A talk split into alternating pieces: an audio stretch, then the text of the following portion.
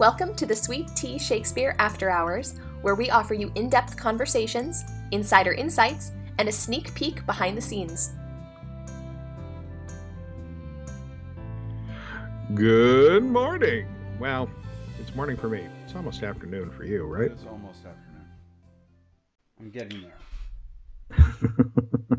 yeah, we're it's still early in the day. All sorts of horrible things could still happen here, and it would just be morning in California.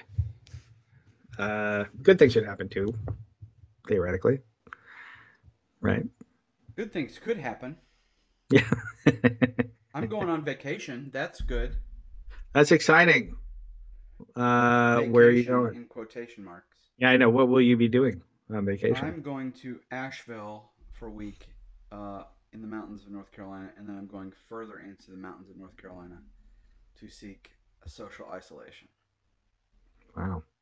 All right. My hope is that any disease I could confront will be drowned by um, alcohol and and uh, visits to breweries. we'll see how that goes. Uh, all right. And then in the mountains, I hope to see no one. Okay. We'll see how that goes. Well, that's fun. You know. So, Enjoy that. yeah. Looking forward to it. Um, It's my anniversary today. Happy anniversary. Thank you. I've been been married um, 17 years Goes by to the fast. same person. Good job. That's an achievement. It is. I agree with you. It is an achievement to be celebrated. That's great. Hooray! What you been up to? um, I mean, nothing super exciting that I can talk about. um, nothing to speak of, really. Just getting through life here, uh, working on various writing projects, and uh, you know, our social isolation. Uh, just a weird summer with the kids, like, because they can't really do anything much. so that makes it hard, but uh, we're doing okay. Uh, watching lots of uh, movies and stuff.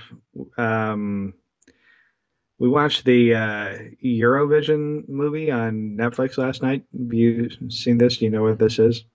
Okay, it's a uh, it's a Will Ferrell movie, um, made for Netflix, uh, and uh, it's pretty funny. Um, are you familiar with the Eurovision Song Contest? Yeah, like Okay. that much.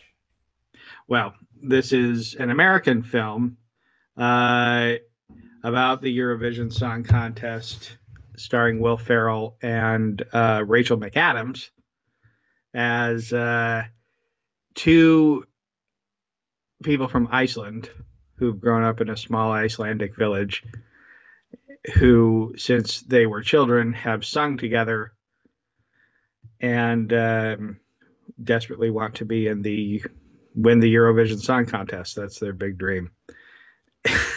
and I mean, whether you find Will Ferrell's shtick to be funny or not is really going to go a long way towards you know just you know uh, you liking the movie or not because it's sort of very much in line with his sort of uh,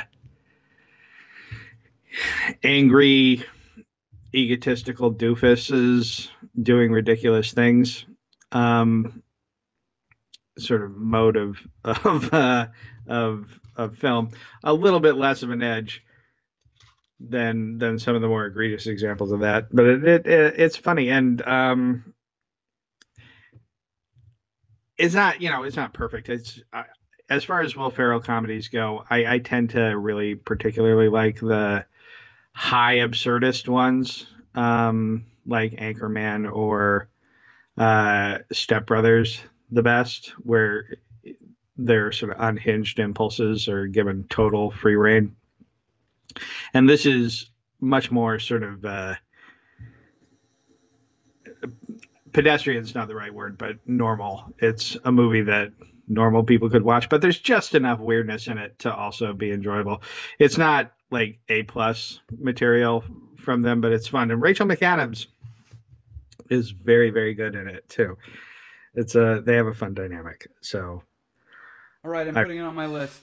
yeah, Assuming I recommend a signal. in the mountains. available on Netflix. Delightful. for everyone to watch now. And uh, it does feature a lot of past Eurovision Song Contest winners, which is funny. Like there's this extended song sequence that features a whole bunch of them, which, if you're a big fan of Eurovision, presumably it would be very exciting. I only happen to know who, like a couple, it, it took about, it's a long song sequence. It took about a minute for me to realize, oh, all of these people I think are Eurovision winners.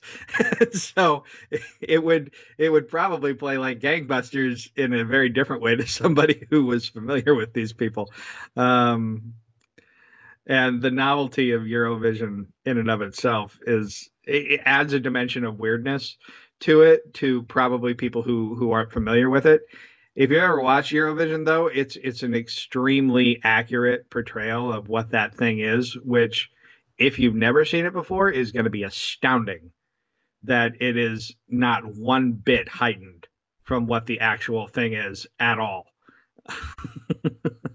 so go and watching that, and then maybe uh, go down a YouTube rabbit hole for Eurovision because it's truly amazing. It's one of these things that really gives you the sense of like the sensibilities of uh, you know the pop the pop and popular cultural sensibilities of um, of Europe, broadly speaking, are uh, very, very different from Americans. like, it's like, oh, we we we're not like normal in any real sense. You know, we're we're just what we are, and they are what they are, which is a really different thing.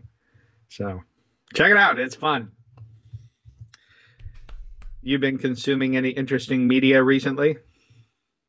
I consumed nothing. Ah, I haven't consumed anything. Nothing. right. Well, fair enough. That's probably good. It means you've been productive. I hope, I hope to get into Perry Mason. Yeah, that looks interesting, right? Um, did you ever watch the Raymond Burr Perry Mason series when you Yeah, were a kid, like in syndication? In syndication when I was like a very young person. I've never seen a single episode of the original Perry Mason, so I have no emotional connection to this. But I do like, um, oh, what's his name? What's who- the actor's name? Matthew Rhys. Yeah, I do like Matthew Rhys. I uh, enjoyed The Americans very much and like the Mister Rogers movie last year. Uh, and uh, so I am interested in seeing that. It's interesting because uh, Robert Downey Jr. and his wife are the producers on that, and originally he was supposed to play that part when they sort of were developing it, which might have been interesting. In this weird era where movie stars are doing like the biggest movie stars on earth just like pop into TV every once in a while. I have a friend who's a working actress who it, it irritates to no end what television is like right now. Because you know 10 years ago she would like a person with her resume and in her career position would certainly be like a series regular on a sitcom or something like or a TV show at this point uh, a, a drama or whatever uh, and uh, now all those parts are going to movie stars, which is upsetting. In our weird little constricted entertainment economy, where there aren't as many opportunities in movies anymore because they don't make money. in anything. Yeah, I know. We're developing. Well, as you know, I'm in the live entertainment business, and uh, nobody's figured it out yet. But but but the the thing that makes me most frustrated actually is not that we haven't figured it out because it's a complex problem, but but the like, um, the the the groups of people who get angry at the other groups of people who are trying to figure it out. Do you know what I mean? Like there's this Yeah. whole segment of of the population that's like we're going to do nothing for 3 years uh, or whatever it happens to be. And I'm like, that's not that's like that's a really great, privileged, endowed, often place to operate from. and um, right.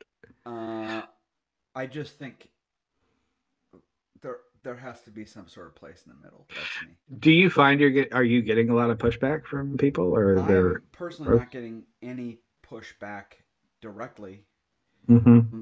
but also we're being pretty conservative about. Yeah, it seems to me. Undertake things, but but uh, the circles I run in certainly there are very very strong opinions that are that are sort of like um, like pushing. You know, like we don't need to be no no live events whatsoever. It's unethical. It's all of this, and and I think I I just think there's there's a, a step back from that that also makes sense. Yeah, and that is responsible. Well, yeah, I mean, you would think so. It's a frustrating thing about the moment that we're living in right now is that feels like everybody's position seems to get like pushed to weird poles in some ways and I mean, I, I couldn't say this for sure, but I, I it seems to me that what you're talking about is partly a politicized response as well, right now, where people feel this need to sort of hold certain lines just to emphasize to people that you know this is the right thing to do and it's just making i don't know for massive dysfunction in every sector of our country. That's super fun too. Um, yeah, I don't know. I mean, you probably saw this, like the uh,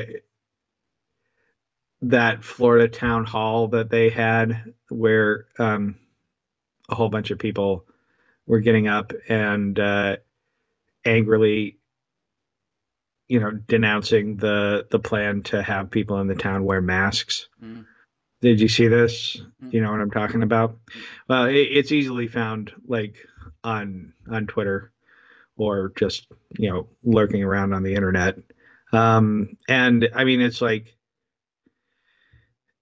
people like it's a group of women um, who. Uh, sort of one after the other got up and just angrily screamed about why wearing masks is this horrible thing. And um, it's funny because somebody cut it together uh, with footage from Parks and Recreation of people sitting in the uh, of responses to uh, listening to people in town halls like say crazy things, and it just you know doesn't uh, fits right in there, slots right in. Um, but it is sort of this example of it's like what how do you have such strong feelings about this? It's like this this people it, you couldn't be asked to do less. Do you know what i mean? It's like as, as far as the thing goes it's like just put a thing on your face when you go outside it's really not that hard and apparently could do a lot but like people just have these super intense strong strong feelings and it's like i don't think you actually have strong feelings about this right? This isn't what you have strong feelings about. You have strong feelings about something else. And this is the thing that you know you're using you're you're diverting that into. And it's like and and that just seems like all of our conversations now.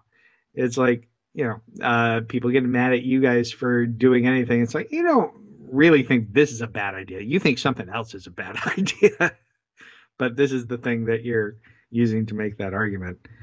And like these dumb proxy arguments for like bigger political philosophical disagreements is a frustrating uh you know thing in the moment i don't know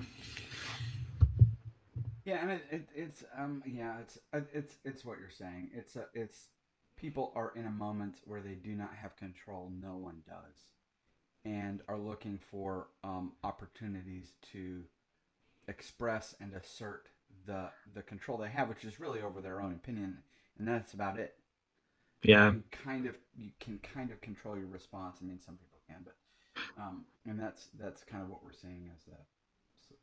Yeah, I I think that's right, and you know, it, it it is a moment where people I think feel so helpless, and so all you can do is you know try and I, I, you know, there.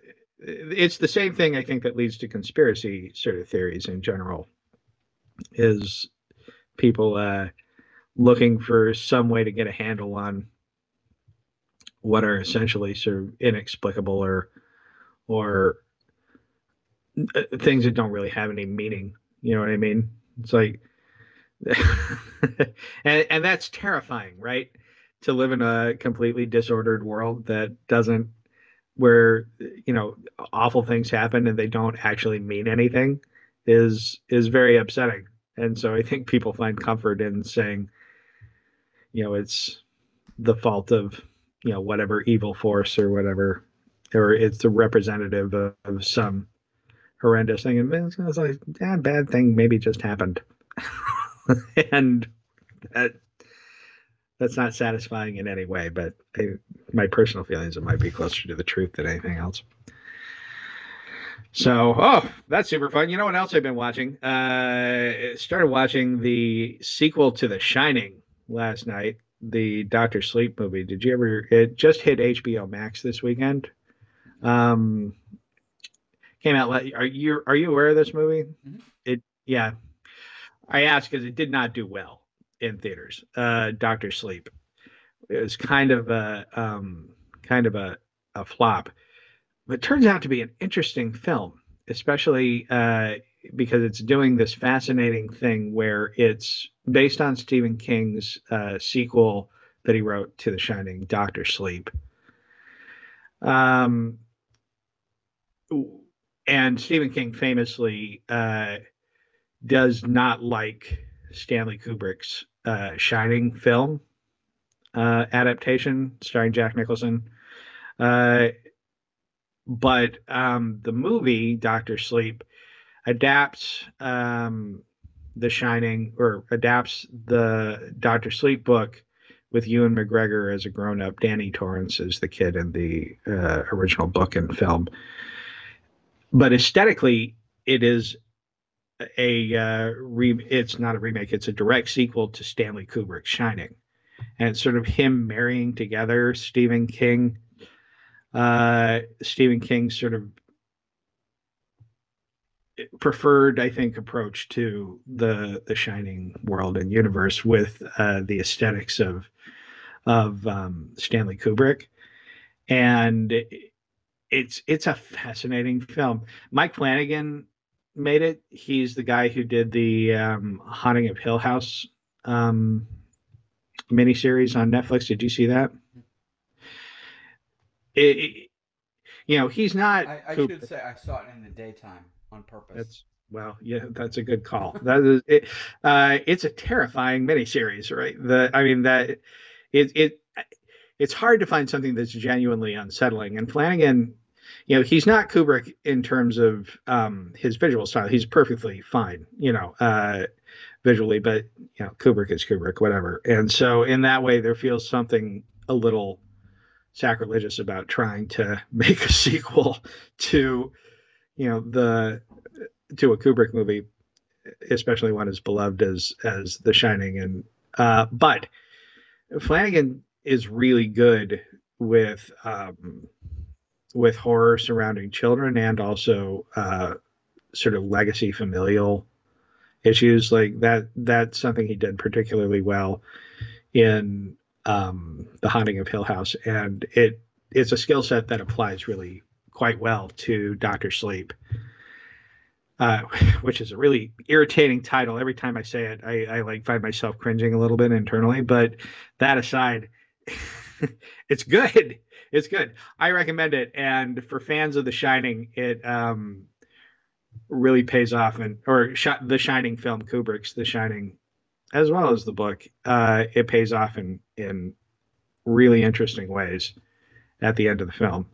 The director's cut is available alongside the um, theatrical cut on HBO Max, and I would recommend the director's cut uh, for anyone interested. And you can kind of, it's three hours long. You you can watch it in chunks, but it's uh, it's worth looking at. It's a good film. All right, it's something else on my list. Add it to the list. Hooray! Um, it, actually, what we were planning on sort of discussing for the main bulk of our conversation or discussion here today, uh, something else to add to the list. Alexander that, Hamilton. That's right. Uh, Disney Plus is going to be releasing their um, filmed uh, production of well, their film version of the original production of Hamilton, starring Lin Manuel Miranda and the original cast uh, on Disney Plus. Uh, and that is happening on the 3rd of July, which is just a few days away from us. So we thought it was a good opportunity to talk about Hamilton. Uh, Jeremy, you want to kick us off? What are your thoughts? Um, I love it. I think it's the how do I say this? We're talking about Hamilton a lot this week, and I and and I have lots to say about it, but nothing I don't think that's ha- that's not been said before. Sure. Um, but at at the uh, at the risk of of being too much of a fanboy, I mean, I just think it's maybe the most important piece of popular culture in the last decade.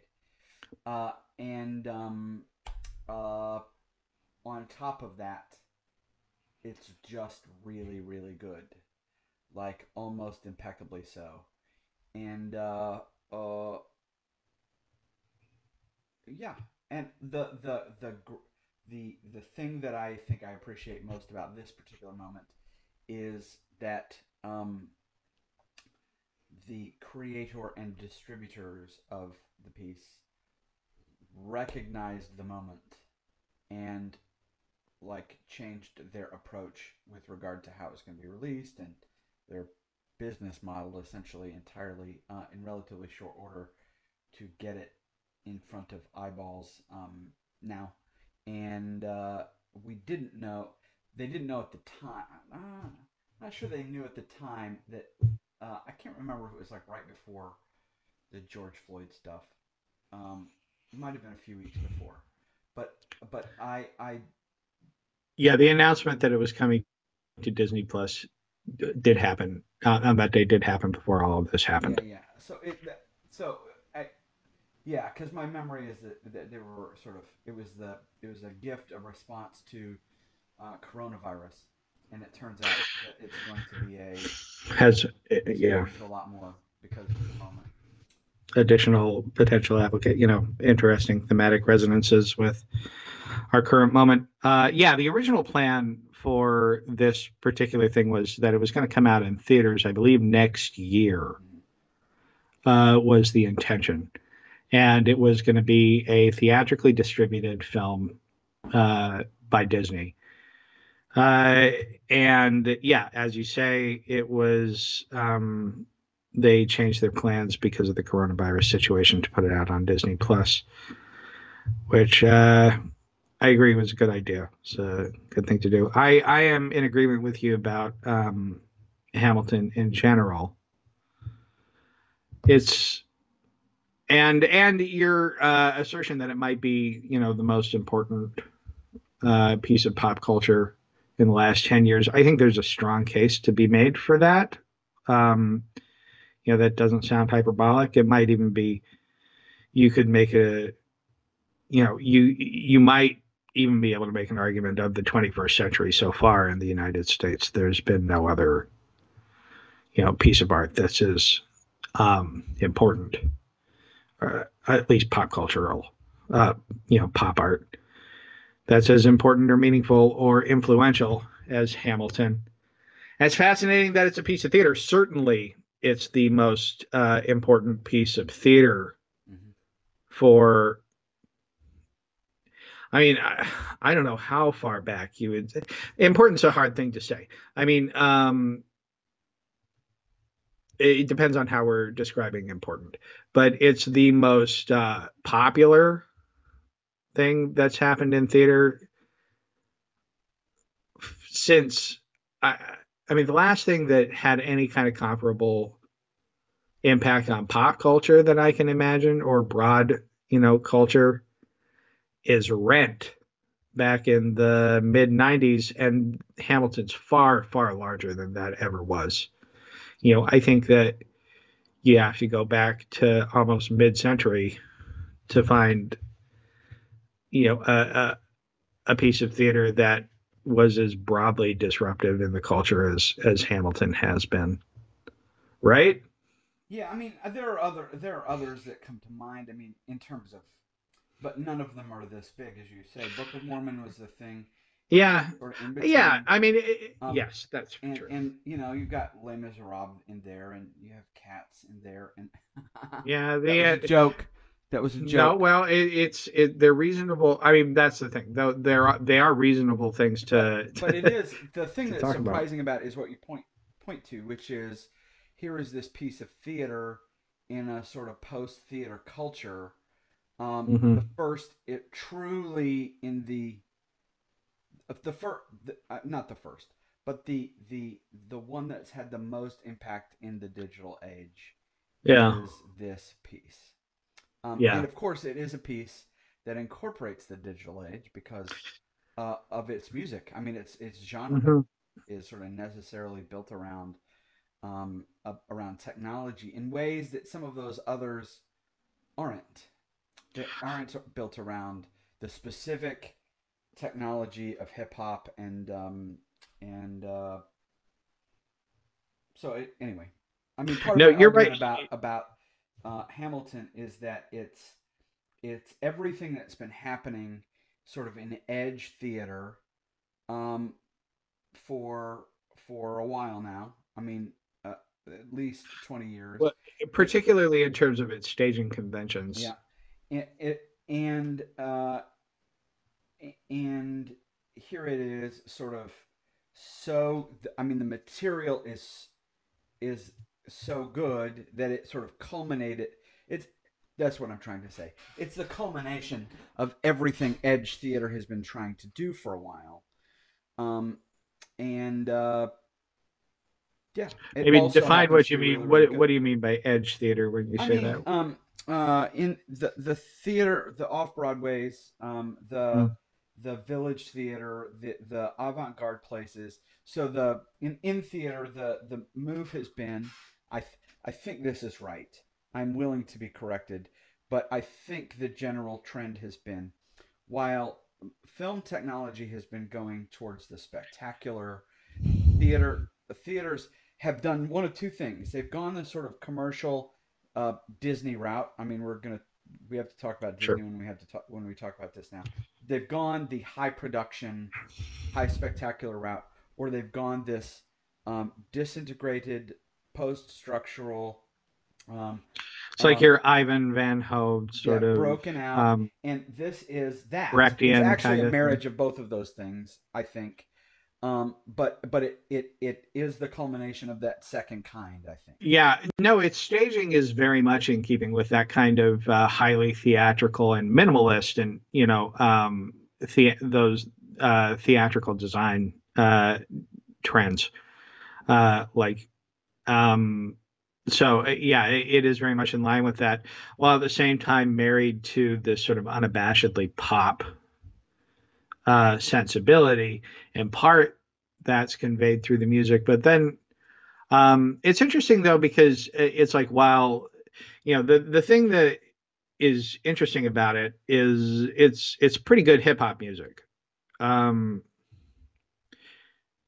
it's pretty good, you know, uh, for that, which is a tough thing to do. Like um, musical theater that draws on popular musical styles uh, is famously, you know, that you can get good theater, you, you can get pretty good songs out of it for theater, for theater, but there's always an asterisk next to it a little bit. It's like, you know, the theater version of rock is never really rock.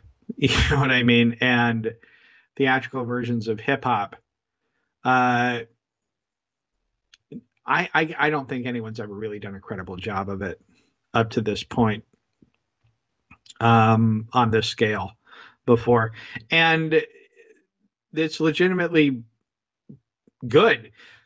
Um, but maybe there is a little bit of an ad. I mean, the thing is also this got actual radio airplay, like the songs, you know. Um, and honestly, you do have to go back to the '80s since you can find uh, to find any hits that, like legitimate radio hits that came from a show to you know a show, uh, and that would have been in the middle of the sort of you know uh, Andrew Lloyd Webbery, Boublil Schoenberg uh, um, or the or chess, which while we're talking about it, uh, and the Eurovision Song Contest too. Um, that era has one of the craziest show tunes ever to make it into like actual radio airplay from chess. It's the uh, the sort of one night in Bangkok song, and I every time I hear that song on the radio, like on an oldies thing, it, it blows my mind that that song became a major hit. It's a fun one to listen to. I don't deny that at all. Written by the uh, um, you know male hat, well, written by the songwriters of ABBA, uh, and uh, and uh, they didn't do the lyrics on it, but you know it was it was their music, and um, you can hear that in there. Yeah, Eurovision Song Contest winners, ABBA. Um, and uh, what's amazing about it is the lyrics of that thing are so specific, so, so specific to that play and the events happening in it. And it has this great hooky sort of um, chorus it's like one night in Bangkok, and you know the people singing. You can hear that and like rest on it. But I cannot imagine what any normal person in the '80s was thinking when the lyrics started on that. And the guy's talking about chess, and he's talking about like European uh, resort villages and all this. It's like, what do you think this song is? What do you think this song is to like a normal person? And they probably aren't listening, but you just imagine somebody in the 80s driving in their car and that comes on and they're what what what is this? What is happening right now? Uh, and uh, you know they, they're they're so specifically you know to the con- uh, related to the context of the thing, um, and a little bit of that happening with Hamilton as well. It like the songs are are very specifically you know specific to the story. I think part of what helped as well is that he did like the um, side concept album where uh, actual sort of hip hop artists um, did variations on the songs that stripped some of the more specific story elements out of them, and those did get a lot of radio play as well. So it's an interesting phenomenon. But for all of its like attachment to hip hop culture and whatnot, the the thing that's striking to me about it is that it is um, formally, you know, very traditionally musical theater uh, ish. And uh, the comparisons to those 80s musicals like the Andrew Lloyd Webber or um, Les Mis, you know, uh, musicals is that it's clearly heavily influenced by by that particular era of um, musical theater. It's entirely sung through, not like your Sondheim shows where they're plays and then, you know, um, or you know, Sondheim, who harkens back to the Rodgers and Hammerstein um, model where they're plays with songs dropped in. Um, Lin Manuel Miranda is clearly sort of aligning himself more with that sort of 80s um, 80s version of musical theater, which is entirely sung through, mm-hmm. like uh, Cats, like Les Mis.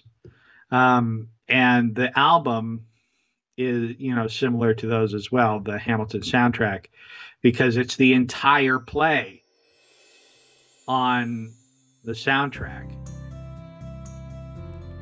if you enjoy the work of sweet tea shakespeare the number one thing you can do is log on to patreon.com slash sweet tea shakes and make a monthly pledge those pledges start at five dollars uh, and they go up to $500. Actually, you can set whatever amount you want.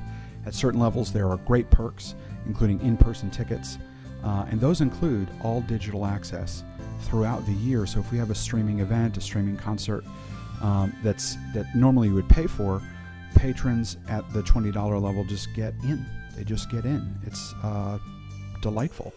Um, but that is the greatest way that you can show support to Sweet Tea Shakespeare and help us continue to do the work of this podcast and so many of the other things that we do throughout the year. You know, I I don't know that there's a more you know going back to what we were saying. It, it's interesting to watch that become this like super consequential piece of art to to younger people in particular and I can't think, and to the way that it's created Lin Manuel Miranda as a celebrity, I, I, I think. Correct me if I'm wrong, but I, I don't think there's anybody else in the history of American entertainment who is a comparable figure to that guy. Barbra Streisand right is the closest in my mind. Maybe, yeah, sure. That's a reasonable comparison, except that she didn't, you know, come out of like she didn't write theater. Yeah, you yeah, know, no, no, yeah. But in terms of like, um, sort of instant flash in the pan, you know what I mean? Um, well, and then and who was the writer of her own? You know, I mean, it, the thing that's nuts about him is that he's yeah, he's not a great singer, but he's a good performer. You know what I mean? And he had ambitions as an actor, you know, that were that he pursued parallel to his you know um, work as a songwriter and uh, and theatrical writer as well um, that you know he didn't like choose you remember I, it's funny to watch you know watch tv shows from many years ago that lin manuel miranda shows up in as a you know, as a as a featured player in like the episode of The Sopranos uh, where um, Christopher is in Los Angeles trying to make a movie and it and Lin Manuel Miranda has this little featured moment where he's a bellhop at a hotel. Uh, this is the same um, episode with Lauren Bacall and it getting pushed over into the streets by the by the thugs.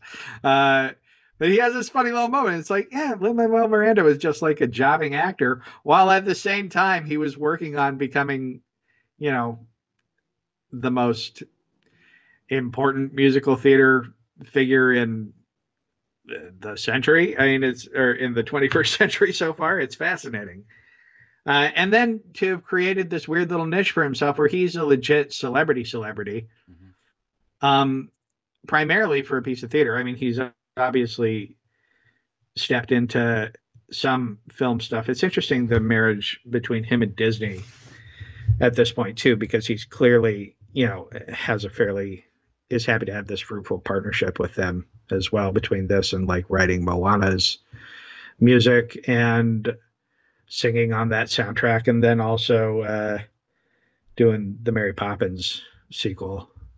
And so, obviously, he's happy to be working with them, the biggest entertainment company on Earth slash in history.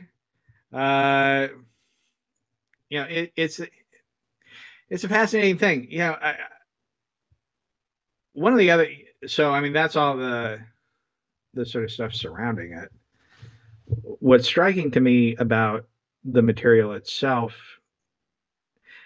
you know, it gets at something interesting about him as an artist to me is uh, he is sort of daring and um, avant-garde's probably saying too much, but he's you know experimental and on the edge of, like you say, sort of drawing from these uh, artistically daring sort of theatrical trends while at the same time being very mainstream. Mm-hmm. and the yeah, I mean, the, the material is mainstream yeah. the, the um i mean it was like what what a like a, a sort of new york times bestseller book. Yeah it's based on a um was it is it walter isaacson? In my no that's no, not right. not. no it's not. The other guy yeah. Um, based on a book that was a bestseller.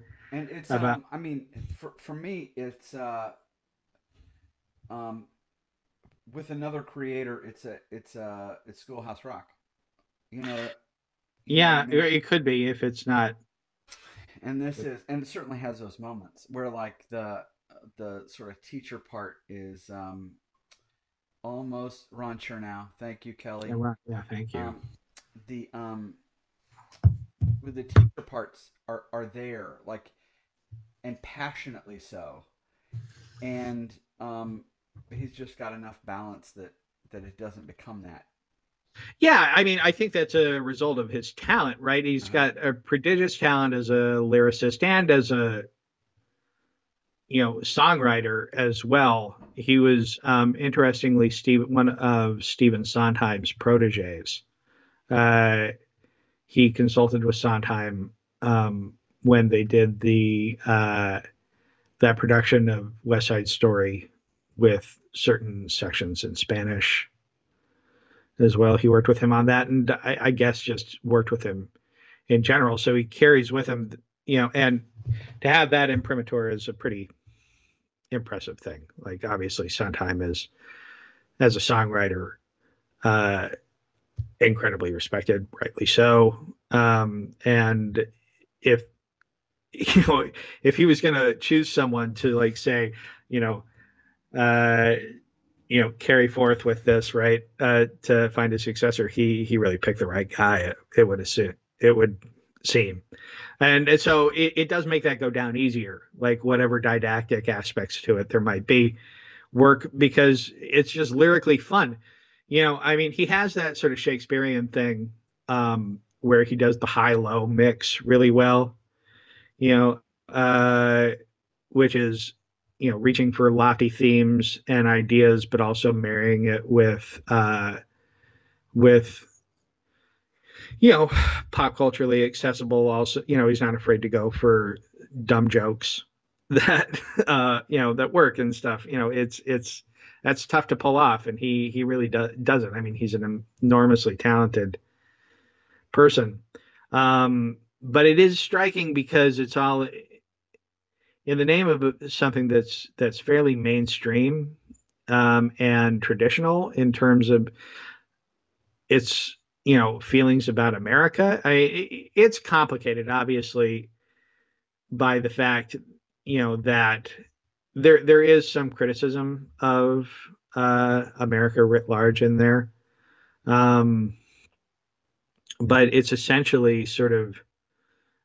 celebratory of the American dream and American potential in ways that, you know, weirdly uh, put it out of step in some ways with the tenor of the moment, uh, which is interesting. Like there is this healthy, robust sort of criticism of um, Hamilton, which I think we're going to see more of in the coming weeks when it it finally hits and becomes this object of, of cultural discussion where a lot there's going to be a heavy wave of pushback get ready for all of those think pieces um, you know about why hamilton is not good and in in that way there's something very shrewd i think about uh, putting it out right now too or serendipitous maybe um, because i think that Hamilton's always going to be very popular. It's going to go down in history as, you know, um, as one of the most important pieces of pop, you know, pop art of of this century, certainly. Uh, but the window for when Hamilton, as it exists right now, could have been created and come out, like, is is closing.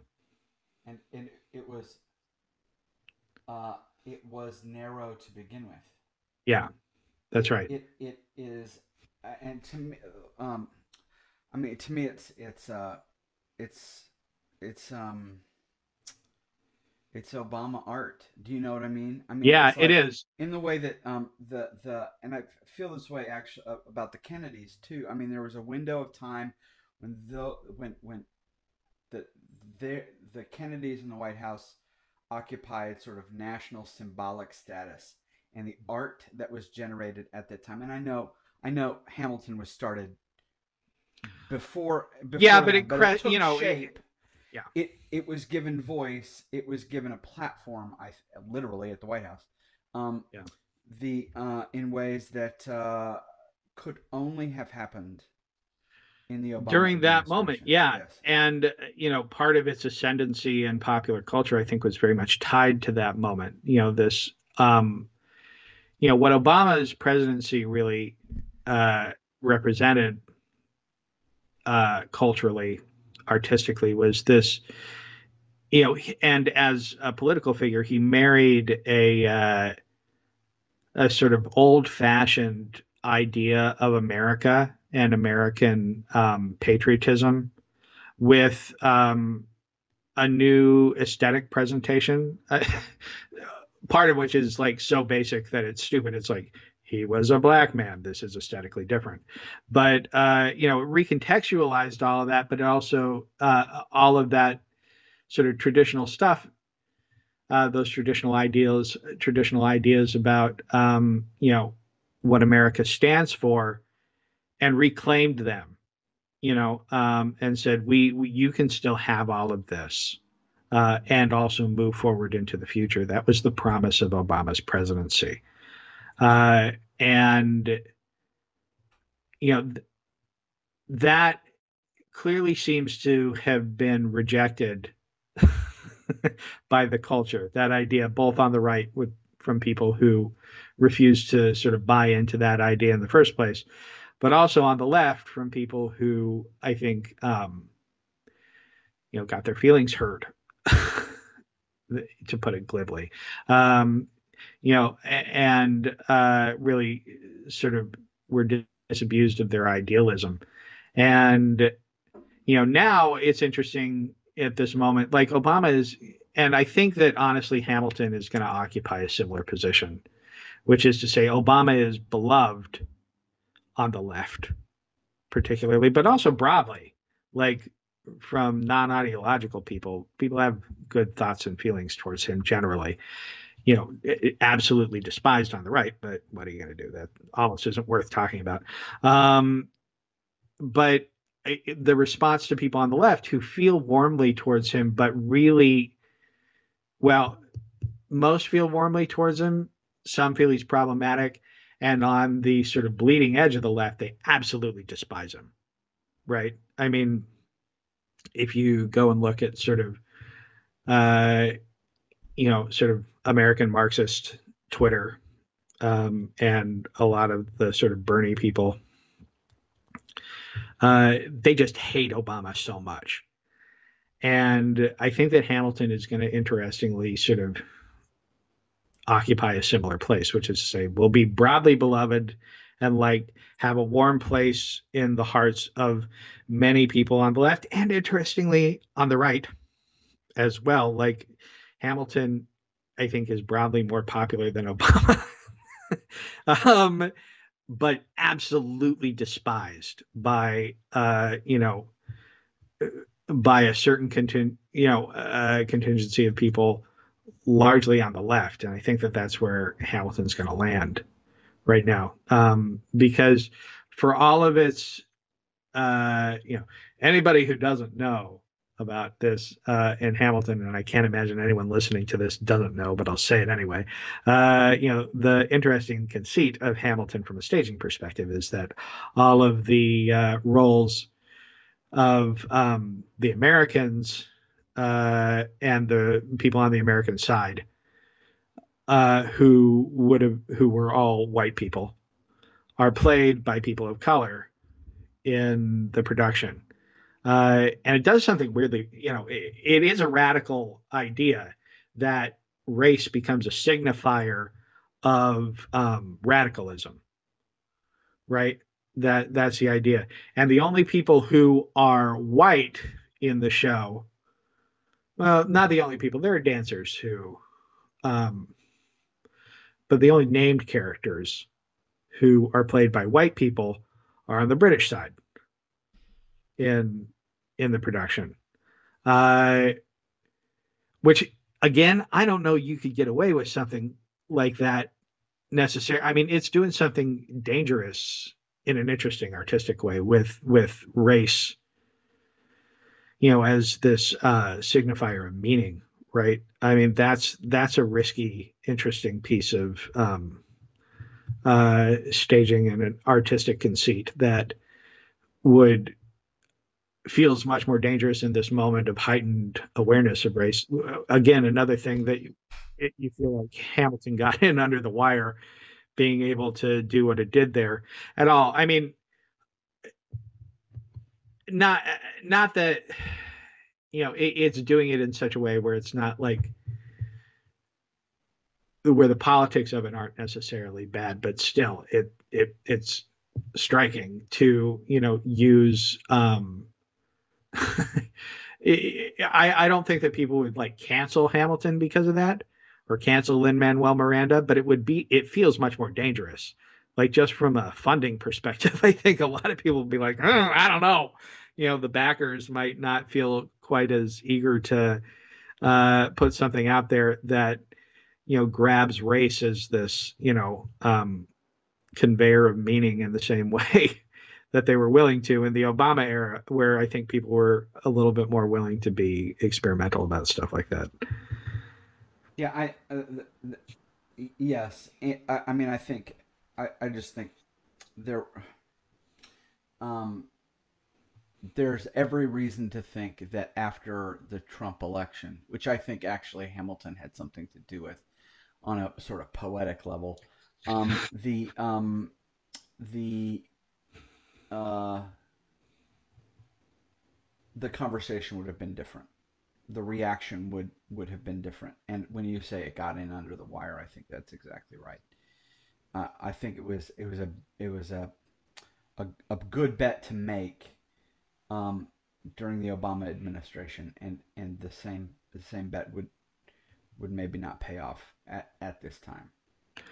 Well, I just think that you know, speaking as somebody who is currently sort of developing a thing.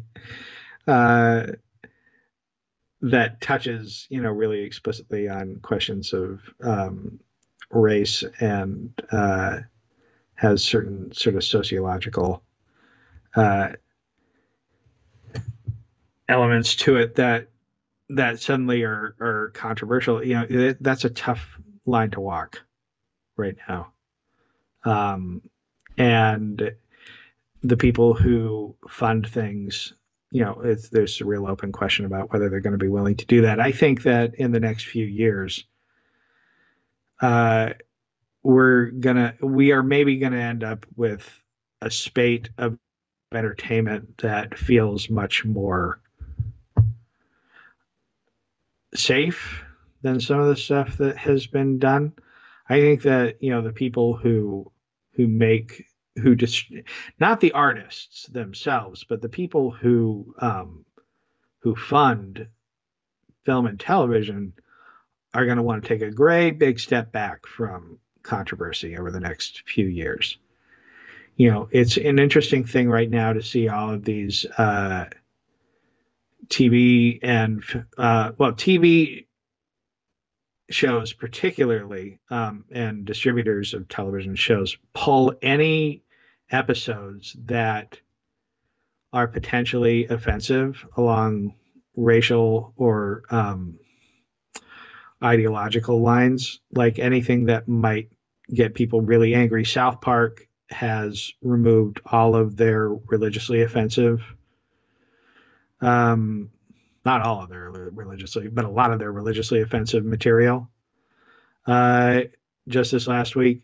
And there's been this whole spate of television shows that have been um, memory holding episodes that had blackface in them, which there are so many of them. Weirdly, that you know, it's like so many of them did that, all in this very specific way, which is we're going to show blackface in the name of uh, showing how wrong and bad it is. It's like the portrayal of racist behavior in order to criticize racist behavior um, that is suddenly, you know, everyone's like, ah, we can't do this. This was a bad idea. You know, um, you know, thir- Tina Fey shows 30 Rock and Kimmy Schmidt both did that, but also um, uh, Community pulled um, an episode. Uh, Mr. Show with Bob and David, uh, Bob Odenkirk and David Cross's show. They they did one for Netflix, like a reboot of that that had a sketch in it with that had blackface in it. Um, and all of these have been yanked. Uh, and it, in every case, the whole point of it was this is offensive and disgusting. Look how clueless this person is for doing this thing. You know, the punchline being like, this is awful, but, uh, you know, nobody wants to defend that anymore, understandably. This is a moment where, uh, well, it's like what we were talking. Uh, well, it doesn't matter. Uh, you know, nobody wants to touch that, and uh, and so uh, for all of that, it's like I think that it just shows this interesting kind of, you know, uh, lack of will to do something that is potentially offensive or controversial. I think that that's going to go across you know the entertainment industry and again is uh you know one of the reasons that hamilton is gonna i think stand out as this interesting odd little arc- artifact that you know was at the same time as you know was uh both mainstream and also daring in interesting ways. Just peeked out there. Then well, and that, uh, that's one of the interesting pieces of this is to go uh, to go back to Disney is is how this piece came up, um, in uh, sort of how it was developed versus its current reception now, where right. where Di- Disney Disney has decided that that it's um it it, it fits putting the brand. Do you know what I mean? And yeah. it, it it's and it doesn't feel weird at all. It feels nope. entirely on brand, but that's amazing. Yep. It's yeah, it's what, unbelievable. You're right. I mean, this thing that really was developed as this extremely daring, um, you know, uh, piece of experimental theater, uh, that that you know went from the public to Broadway in New York. Um, you know eh, from this sort of marginal place to to the most mainstream of mainstream championed by again the largest entertainment company on earth slash in the history of the world and is like the, they're pushing it hard like those commercials that they have for the uh for the broadcast for the show um that they're putting up it like opens with the Disney castle. You know what I mean? I mean, they are like, you know, Walt Disney bringing you Hamilton. If you enjoy the work of Sweet Tea Shakespeare, you can find us all over the socials. We're on Facebook. We have a special secret Facebook community group that we'd love for you to join. Uh, we're on Twitter, Instagram, YouTube, you name it. We're on it. We're even starting TikTok. Uh, so join us, click in, give us a like, uh, and we'll look forward to seeing you in all of those places. If you'd like to contact us, we urge you to do so at hours at sweetteashakespeare.com. That's H O U R S at sweetteashakespeare.com. It's just fascinating because Hamilton couldn't happen today, you know, if it was starting from scratch. Um, and yet it is as mainstream as mainstream gets, is still wildly beloved and will be for decades. You know, uh, it's this interesting contradiction, right? This thing that you couldn't do again. Um, and yet is the you know most uh is the sort of most mainstream distillation of popular culture in the world at this moment. I mean, it's like this, it really sort of encapsulates the weird split personality psychosis well, of our and, moment. And, and it's also, I mean, to be uncharitable for a minute, this is what this is what white people do. They they take good art by people from uh, uh, of of uh, other places. Uh, uh, and I don't mean places. I mean of No, other I- backgrounds, of other skin color, of other uh, cultures, and they they um, make it theirs. They and and so some of the move to Disney is um I'm I mean I'm glad it's blessed by the creator. Don't get me wrong. I hope that I wish the guy And more than blessed by the creator. I mean, Lin Manuel Miranda has walked into a willing partnership. Yeah, yeah. I- I'm, I, but but I, I'm, I'm thinking more broadly than Disney. Actually, I, I mean, good for Disney, um, given its history, um, and taking the opportunity here to rewrite some of that history. I think is is good for them. I have have no complaints whatsoever. But um, one of the one of the alarm bells that always goes off for me with Hamilton these days is is um, the sort of whiteification of of the response to it, not the piece, but like, um, you know, it's it's uh it's yuppie high school kids competing for tickets at at six hundred and fifty dollars a pop in the suburbs. That's the problem. And actually, the great thing about the Disney Lin Manuel release right now is is that it's once again like the piece itself subverting that. Yeah, I mean, it, he has spoken to that actually as well. Like part of his reason for doing the the album, the soundtrack album, the way that he did, was that he was a theater kid. Said growing up, but his family didn't have lots of money to go see shows on Broadway, uh, and so the main way that he engaged with theater was through the soundtracks. Which again, you know, i in that moment means the Les Mis soundtrack, means the Phantom of the Opera soundtrack, means Cats, means like, as well as like older ones. But the contemporary ones from when he was a child were these like sung through soundtracks that had the entire show on them. And that was how he, you know, um, became conversant in in the form. And so there is a real, you know, that was part of the reason that he wanted to put out the soundtrack the way that he did to make it available to everybody who he knows aren't going to be able to afford $400 seats to see his shows. But yeah, the Disney Plus move really is that too. It's like families who could never conceivably afford tickets, which are cheaper now than they ever have been, but still not cheap. You know, if you're going to see touring productions of that show. Uh, can afford a seven to nine dollar a month subscription to Disney Plus and are going to see it there where it will be forever. Um, and you know that is interesting. I mean, the racial aspect of this is is fascinating. I and a lot of the pushback that you see right now. Uh, I remember reading someone on Twitter who uh, you know said he's always skeptical of uh, of any time that a white audience like you know uh, wildly embraces a piece of art from people of color he always becomes very suspicious of it of that art and has to go back and see what is it about the, this that is attracting all these people. And he says inevitably he finds something to not feel very comfortable with.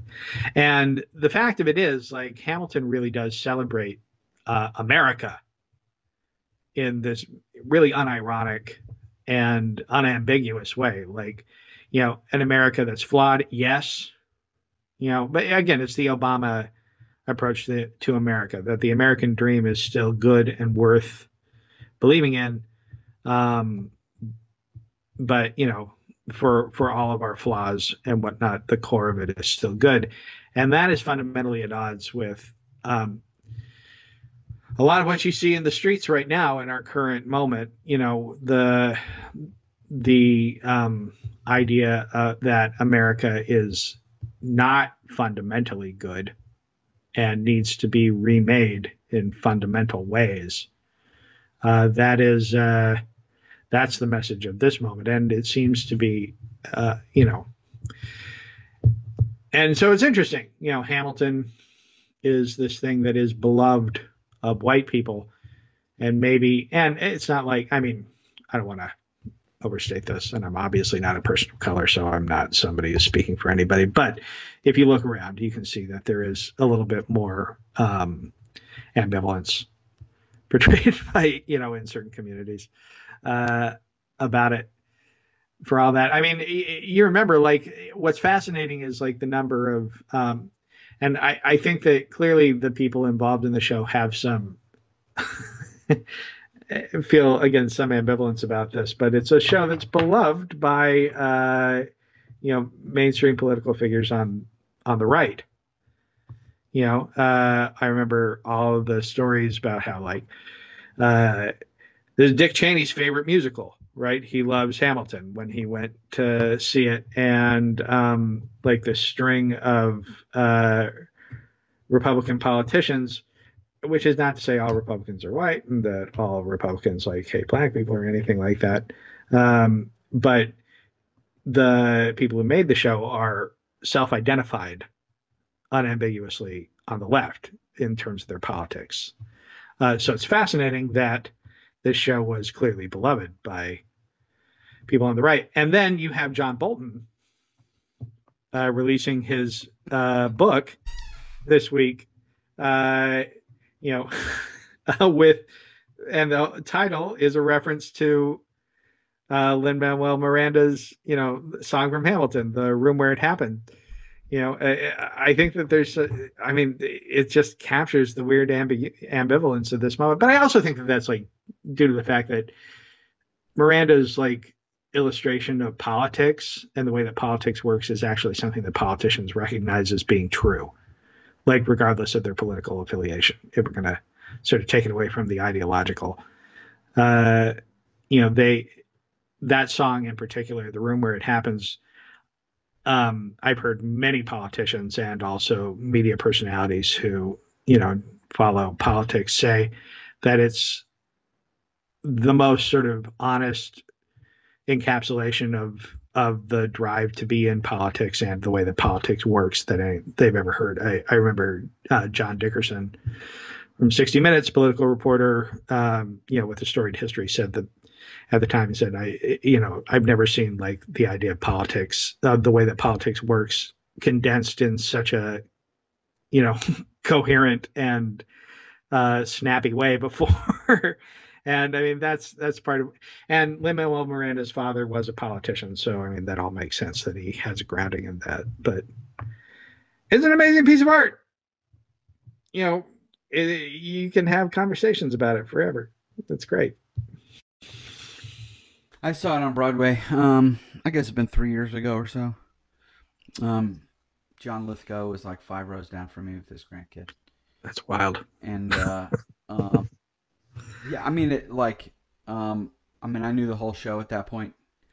Um, I was expecting to be whelmed, you know, like, yeah. Uh, just because I, I knew it, I'd seen the photos, I knew what how it was going to be staged, and there's still a sequence in Act Two, um, from Hurricane to Burn that just took the air out of the room, just phenomenal. That's interesting because like the staging must be something pretty special on there because that's actually kind of a lull in the soundtrack mm-hmm. that se- sequence. So I suppose it makes sense that they must be doing something pretty impressive with the staging to make that. Well, the staging's the, the staging's really great. Um, they have um, concentric turntables that that go in opposite directions, and and so they can do some things with Hurricane there that were pretty fantastic. But not all, but also despite having all of that technology, um, still sort of hitting the minimalist, um, um, checking that box. Yeah. Um, but I just I, I found the the it just becomes less about um, uh, flash there and more about um, pretty hard look at, at a couple of those characters and uh, just really great. That's um, cool. Yeah. I'm excited to see it. I have not seen the show yet. We uh, had bought tickets um, this year to see the touring company in LA. Um, as I said, like it's the first time. I think this year is the first time that tickets really became something on par with what you would pay to see most shows, you know, uh, elsewhere. Uh, and then all the uh, productions got canceled because of our horrendous coronavirus here. So I'll be seeing the Disney Plus one before I ever see it live. Um, but that's okay. It'd be interesting. It's interesting the way that kids really uh, are aware of it too. Like my ten-year-old daughter um, is super enthused to see it, and it's a object of tremendous interest with kids her age. Which again, you know, has not been true of a piece of theater since the '80s. I think, like that, you could find something. Yeah, Like- in movies. Yeah, yeah. I, you know, I remember. But you know, I, but that's the thing. It's like it's comparable to sort of the the way that kids in the 80s and 90s like you know were obsessive about Les Mis or Phantom of the Opera or uh, Cats. Um you know uh, but but on a much larger scale right? I mean because that was sort of still for all the popularity of those pieces of work we're still confined to you know theater nerds or you know the the people who played those soundtracks forever, and that's just not where we are right now. Is there anybody else who's like comparable in in terms of like anything else in theater? I mean, there was a weird little boomlet. Like people tried to sort of suggest that Dear Evan Hansen also had some uh, comparable sort of effect on pop culture among teenagers, but I'm sort of skeptical of that claim. In fact, they they actually embrace it. Like uh, Lin Manuel Miranda did a series of sort of um, of uh, supplementary songs for the soundtrack that he released over the course of a year um, that were variations or alternate songs that didn't make it into the show or just different interesting things. And he was a whole uh, medley like combination of a song from Dear Evan Hansen and uh, It, and uh, and one of the songs from Hamilton together uh, with Ben Platt, who was the star of that show, like singing with. Was it Lin Manuel Miranda? Yeah, it is, yeah. Mhm. two of them singing together. Uh, Yeah, I think uh, for for my money, Dear Evan Hansen is is huge, and its its impact is mostly theater. Yeah. Um, and whereas whereas I think Hamilton is impact is everywhere, um, Yeah. like all aspects of pop culture, and um, yeah, I mean, the only thing that I hear people singing, um, like, like, uh, I mean, is is are, are those two shows, Yeah. and um, and Greatest Showman. Um, which was also written by the Dear Evan yeah, Hansen yeah, yeah. Um, and it's um, uh, and Yeah, there, I mean, I don't know. There's um, you know, it, it's weird. It's weird how these musicals have infected things for the first time after a, a, after a pretty sizable break. You know. Right, right. Yeah. I mean, again, like the last time that there was a bump like this, I think was Rent, and then there was just like nothing for a long time, and now this funny little boomlet. I don't know. I it's hard for me to get a handle on the pop culture of the moment with like what kids are gonna like and stuff, but I it it's a strange mix of cultural influences that young people right now are absorbing. You know what I mean? Like this sort of odd, you know, theater geeky moment uh, combined with, you know, everything else that's happening in the world. It's like, I don't know. Taste in the next 20 years is going to be fascinating to see how that all like works itself out. But uh yeah, what do you think the chances are that Hamlet sticks around for the next, you know, 60 years that people will be doing that show? Um, sixty years might be a little long, but um, Might be. I uh, And again, how old is Oklahoma? yeah, well, it's it's older than that, right? It's like uh, Will this 80, have- 70 years? Um, yeah. There are productions of Oklahoma happening all I over mean, the in terms of its in terms of its important and and and uh, importance and sort of um, fe- as being a feature of study, Mhm. I think it's it's here f- forever. Um, I do wonder if uh, I I do think it it will age. I don't Right. think it's aging yet. Yeah, I well, I don't know. I mean, I think it is. uh, I think it is already aging it for some of the reasons that we've talked about. And the thing that I'm going to be the most interested to watch is when you know community theater productions of this show start happening, and they will in the next 20 years or so, uh, sometime in the that period. Uh, high schools and community theaters and you know theaters at all levels are going to start doing Hamilton. Uh, I am curious to see if the um, sort of the element of the, the the racial element of the casting continues to persist. Uh, you know, to what extent is that written into the text in a way that uh, people are going to uh, be compelled by the company to maintain?